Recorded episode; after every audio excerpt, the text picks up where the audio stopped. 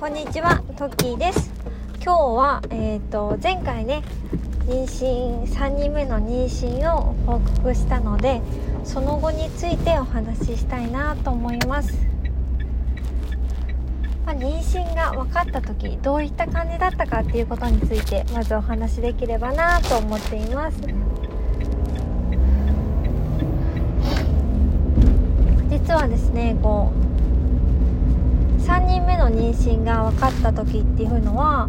ちょっと生理が、まあ、予定日よりもアプリで管理してるんですけど予定日よりも1週間ぐらい遅れた時からちょっと気になりだして9日10日経った時にん？と思ったんですよね。私もともと生理周期がすごく安定しているタイプではなかったんですけどもまあ揺れたからといって過去5日ぐらい最近だと34日かなっていう感じだったので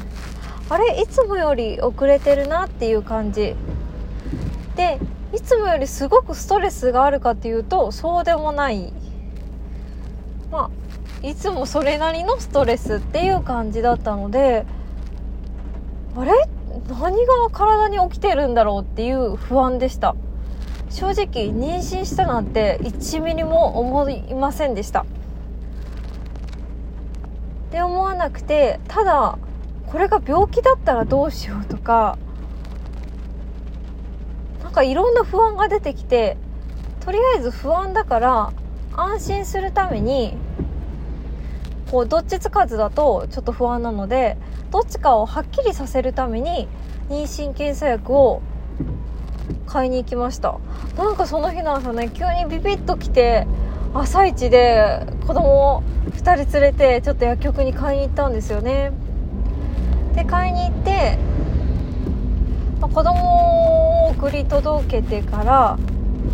検査したところまあ陽性が出たんですよね。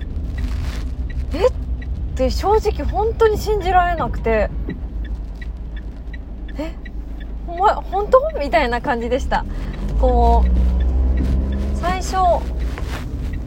この妊娠検査薬って陽性陰性の反応が出る窓とこうじゃあ終了ですっていう窓があると思うんですけどあれ？これ終了の窓かな？っていやこう説明書をね何度も読んでからやったんですけどあれ私勘違いしたのかなって思うくらいちょっとこの検査の結果が出た時がちょっと信じられなかったです。